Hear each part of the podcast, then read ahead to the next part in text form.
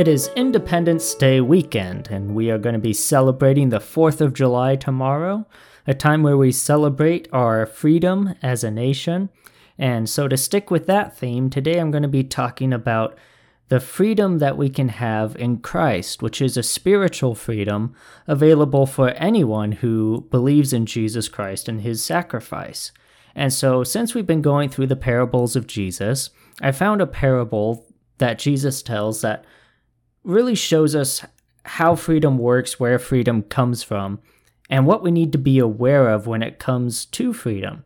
So, the passage of scripture we're going to look at today is in Matthew chapter 18, and it starts in verse 21, where Peter, one of Jesus' disciples, comes and asks him a question.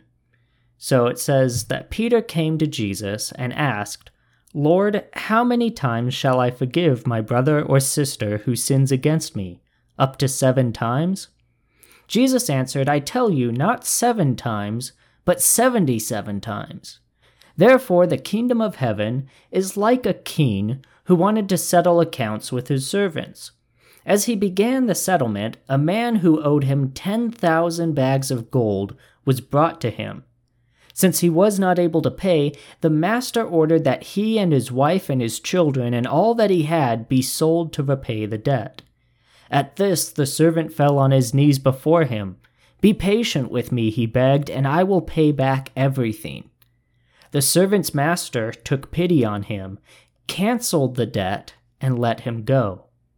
But when the servant went out, he found one of his fellow servants who owed him a hundred silver coins. He grabbed him and began to choke him. Pay back what you owe me, he demanded. His fellow servant fell to his knees and begged him, Be patient with me, and I will pay it back. But he refused. Instead, he went off and had the man thrown into prison until he could pay the debt. When the other servants saw what had happened, they were outraged and went and told their master everything that had happened. Then the master called the servant in. You wicked servant, he said, I canceled all that debt of yours because you begged me to. Shouldn't you have had mercy on your fellow servant just as I had on you?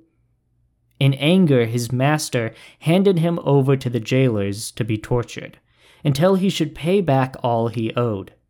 This is how my heavenly Father will treat each of you unless you forgive your brother or sister from your heart. Now, in this story, you have a king, and you have someone who serves that king. And this servant, because he owed that king a debt, was being threatened with him and his family being sold off in order to pay for that debt that he had accrued. And so you have a man here that originally had freedom, but finding himself at the threat of being put into, into prison, at the threat of losing that freedom because he had accrued a debt. So we see through this parable the potential for someone to lose the freedom that they have. And when we look at this in a spiritual sense, we see that exact same thing that mankind, all of people, were originally made to be perfect. That's what Adam and Eve were intended to be in the garden, but because of their sin, they lost what had been given to them. That freedom that was lost because of a debt that was owed.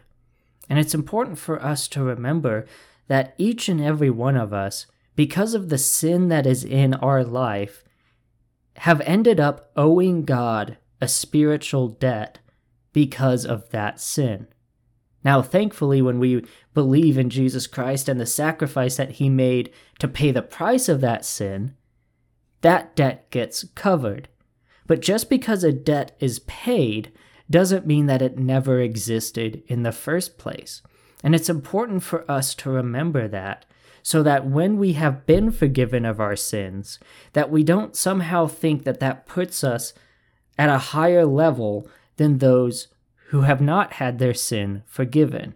Yes, it gives us citizenship in heaven with God, But it doesn't inherently make us a better person because we had that same kind of debt that they did. The only difference is that one has been forgiven and one has not. I was very lucky to be able to uh, finish paying off my student loans a couple months ago. And it was a wonderful celebration that my wife and I had over it. But just because my student loans have been paid for doesn't mean that I went my whole life being debt free. And it's certainly not something that I could lord over people who do still have debt that they are dealing with and somehow say, well, I don't have debt and you do, so that makes me a better person than you. That's not the case at all. Just because I no longer have that debt now doesn't mean that it was never there to begin with.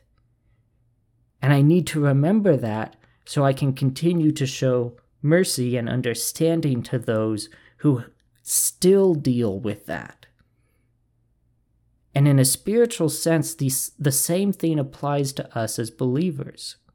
That just because our debt has been forgiven doesn't mean that we never had it in the first place. And so we want to remember that we had a debt too in order to keep us sympathetic and humble. Now, thankfully, just like in the servant in this story, his debt didn't have to stay with him.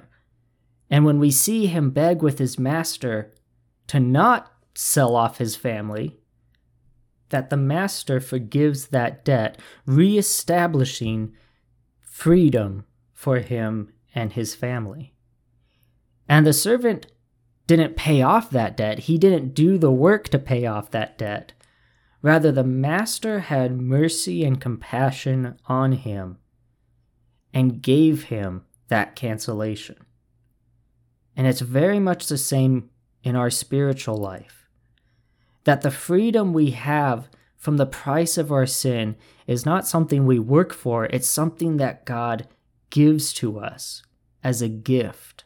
In fact, Scripture even refers to it as a gift. In Romans chapter 6, verse 23, it says, The wages of sin is death, but the gift of God is eternal life in Christ Jesus our Lord.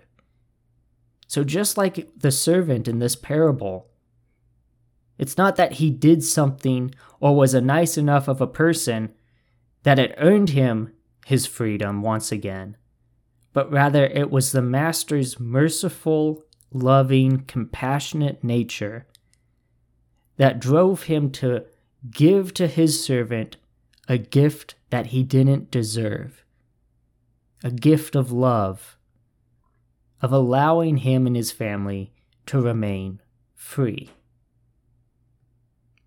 And that's exactly what God did for the whole world through sending his son, through letting Jesus be born and die, even though he had no sin, to pay that price for our sins, not because we did anything special, but because God loved us so much that He gave us that gift.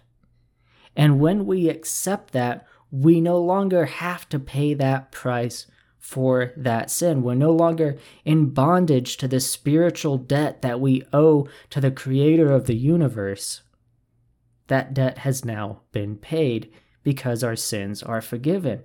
And when we do that, when we accept Christ's sacrifice and accept Him not only as our Savior, but as our Lord as well, then not only are our past sins forgiven, but God also promises us triumph over sin. He lets us have His power to overcome the temptations that we face today. So not only is it a covering for all the mistakes that we've made in the past, but it's also a promise that sin will no longer have that hold over us anymore. We are no longer slaves to our own sinful and selfish desires, but through the power of Christ, we can overcome those things. And what a wonderful gift that is, especially as we keep in our minds remembering that debt that we did owe, that we now no longer owe. that we were once slaves to our sinful desires, but now we have freedom in Christ. And that is something that we should always be thankful for, always recognizing of that, and never take that for granted. Because when we do take that for granted, or we think that we've somehow earned it, or that we've somehow moved past that, and are in a whole nother phase of our life, and we no longer really need that from God. Or maybe that we've been given it from God and somehow that makes us better than other people. When we allow ourselves to forget where we've come from and what God has done for us in the state where we were at, when we leave that behind, it moves us into a very dangerous place, which is what we see happen with this servant.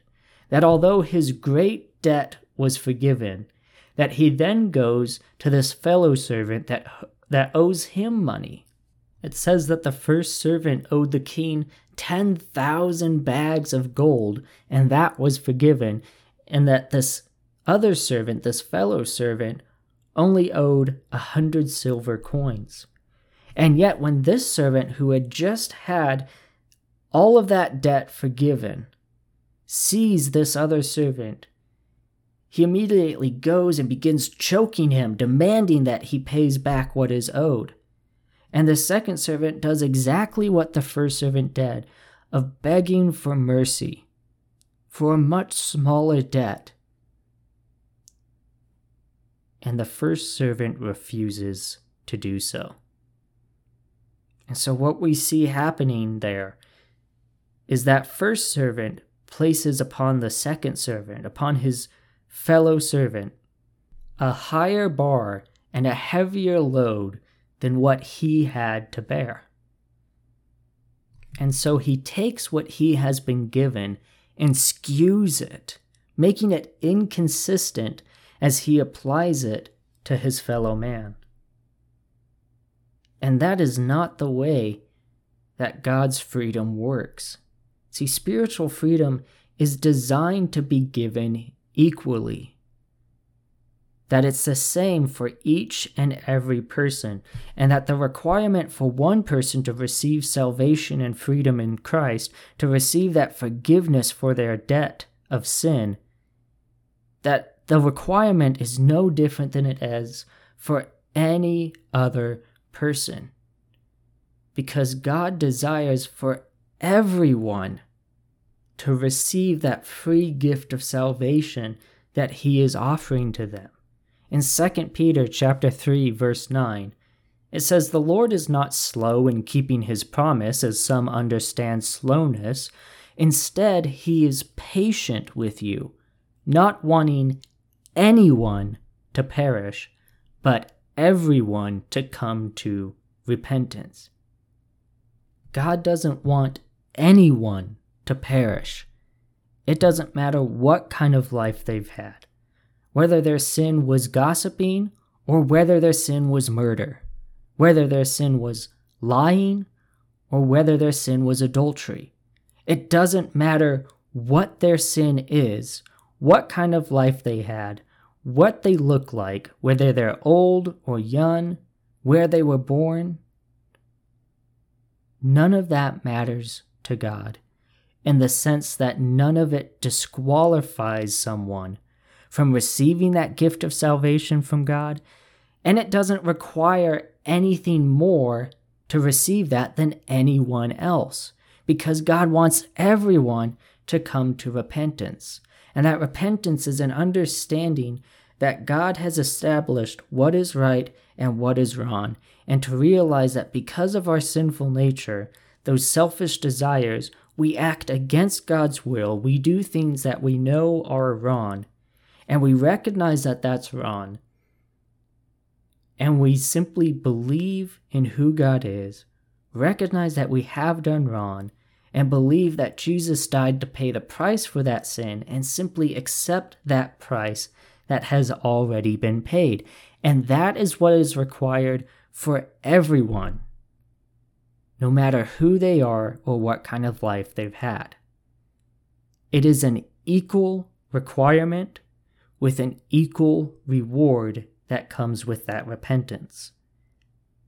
that is the fairness of the God that we serve. And God has made it so this salvation and this freedom is granted through His mercy in a consistent manner. And as followers of Christ, we want to make sure that we do that same thing. That we don't make the price of forgiveness inconsistent. That we don't place on others some kind of higher requirement that they have to meet that we didn't have to. That we who have freely received salvation from God when we repented offer that same forgiveness for anyone else who also repents. And no other qualifications matter. Just repentance that leads to salvation and forgiveness. And then we see what happens when this servant didn't do that. When he tried to place a higher bar on his fellow man than what he was shown by his king and his master. When he refused to grant mercy, what happens was the king finds out and he takes away that freedom that he had granted to the first servant and he hands him over to the jailer. And so we see that by refusing to grant mercy to others, mercy was taken away from him. And it's so clear to see in this parable the strong connection between spiritual freedom and this idea of forgiveness, this principle of forgiveness. You cannot have one without the other. We cannot have spiritual freedom in our life without the forgiveness of God. And not only that forgiveness that God gives to us, but also being willing to show that same forgiveness to other people as well. Because as we apply that standard to others, in that same level, that same regard, God will apply it to us. Because God always keeps it consistent and you can't change the requirements that someone has to show in order to receive mercy and forgiveness without also changing it to be applied to yourself as well. Let's use an analogy that everybody's been talking about recently, which is gas prices.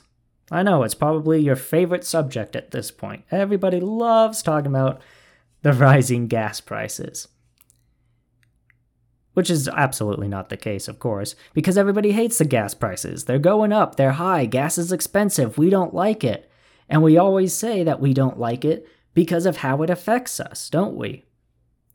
And what we don't find people doing is saying, Boy, I'm so glad those gas prices are going up because that person that I don't like now has to pay more money to fill up their car. I am so glad those prices are going up, and I just hope they keep going up because the more they go up, the more those people I don't like have to pay to put gas in their car. We don't say that. Because the more it goes up, the higher it gets, the more we have to pay as well. And if you had control of the prices, you wouldn't put the prices up to affect people you don't like because you know that it would affect you and the people that you care about as well. And yet we try to do this with the requirements of forgiveness and say, well, in order for me to forgive that person, I'm not going to forgive them unless they do this and this and this and this. And then maybe I'll forgive them. Aren't you glad God doesn't treat you that way? that all God requires us to do to receive His forgiveness is to repent of our sins? And God says that's all that we should require others to do as well.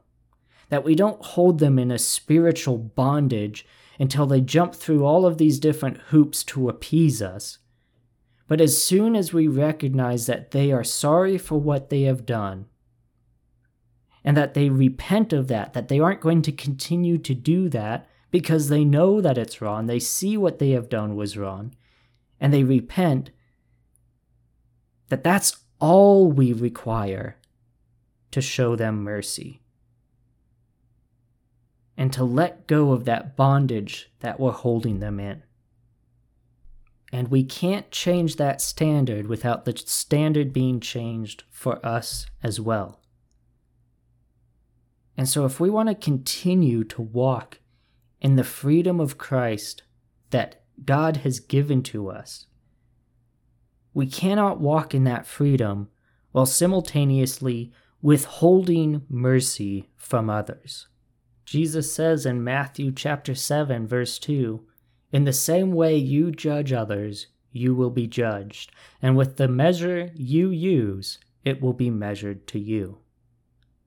And so if we want to walk in the freedom of Christ, if we want to have the spiritual freedom that is being offered to us, all that's required of us is that we repent for our sins and offer that same mercy that God is showing us. Show that to others as well, which leads me with the question that I want to leave you with today, which is Do you extend to others the freedom that comes from mercy? Do you show to others the mercy that God has shown to you that has freed you from that captivity and bondage of sin and into a new freedom through Jesus Christ. The measure that God has used on you is it the same measure that you apply to others? Do you extend that mercy and the freedom to others that comes through that mercy? And that is today's Sermon in the Pocket. As always, if you have any comments or questions for me, I'd love to hear from you. You can reach me either through the Sermon in the Pocket Facebook page or email me directly at sermoninthepocket at gmail.com. And I encourage you to share this with other people to help get the message out there. But until next time, I pray that God will bless you as you go throughout your day. Thank you for taking the time to listen.